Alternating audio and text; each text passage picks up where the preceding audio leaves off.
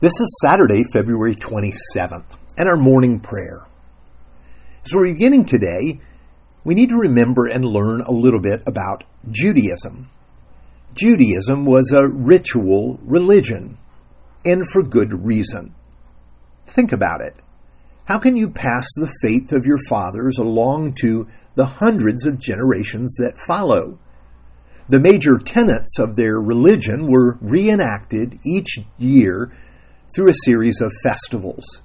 For three of these yearly events, everyone was expected to go up to Jerusalem for the celebration. Three, these three times a year events became family reunions, times of spiritual renewal and remembrance.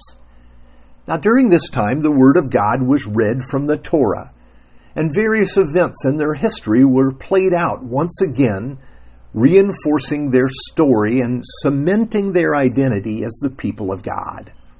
But here was the problem. They came to believe that the ritual events and sacrifices actually provided them with salvation, that the killing of furry animals secured their place with God and really covered their sins. You see, that meant for them to remain on God's good list, they had to keep the performance going and their standing with God would never be better than their track record of sacrifices and ritual observance. Now, perhaps you grew up in a context like this, a religious practice and routine, and you were taught that if you attended church, or prayed before meals, or tithed, then you would secure your place with God. God would take care of it. Now, here's our text for today the blood of goats and bulls, and the ashes of a heifer sprinkled on those who are ceremonially unclean, sanctify them, so that they are outwardly clean. How much more, then, will the blood of Christ, who through the eternal Spirit offered himself unblemished to God, cleanse our consciences from acts that lead to death, so that we may serve the living God? That's Hebrews 9 13 to 14. Well, it sounds like a big mouthful, but the point that the writer of Hebrews is trying to make is that the rituals performed by the Jewish people gave them a good outward cleaning. It kept them in good standing among their own people, and they could be said to be doing their duty. But it's the blood of Jesus, the cross of Jesus, where our consciences are really cleared. Our hearts are made right before God. We no longer live under the guilt of sin. We no longer live with the burden of our wrongs, the things that we've done or left undone. You see, it's true. The rituals held the people together, and they had an important civic purpose.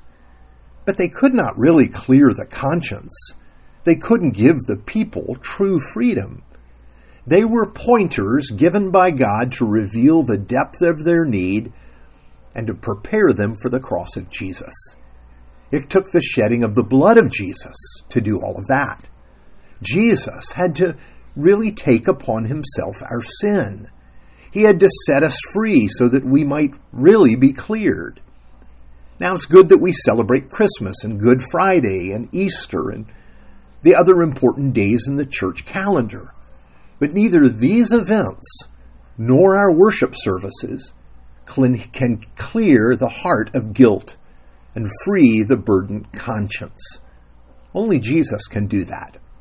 And this is just what Jesus has done on the cross. His sacrifice once and for all for our sin has forever ended sacrifices.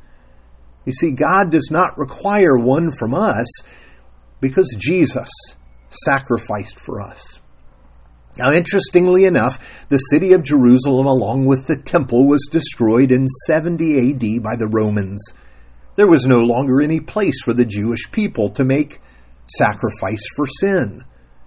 The writer of Hebrews says that if the rituals that, that used animal sacrifices could keep people in good standing among their fellow Israelites, then how much more will the blood of the Son of God truly set us free? From acts that lead to our judgment and death. This means that every ritual, every sacrifice is caught up in Christ and finds its ultimate fulfillment in Him. This means that we're cleansed by Jesus, not in a superficial way. We have the cleansing of sin from our lives, and He has provided us with a right standing with God. Now, the Jewish people celebrated each year Yom Kippur, the Day of Atonement, to make sure that all the sins of the past year were covered, atoned for. But Jesus has brought about in his body at the cross our atonement once and for all. And that's why we call Good Friday good. Of course, now we have the joy of living with consciences that have been cleared and sins that have really been forgiven through the blood of Jesus. Let's pray. Lord, we'd like to think that our rituals can make things right. We confess our tendency to use religious practices to cover over our sin. Forgive us for trusting in our practices rather than trusting in Jesus. Show us Jesus high and lifted up, and remind us that Jesus was sacrificed for us and for our freedom. For we pray with gratitude in Jesus' name. Amen.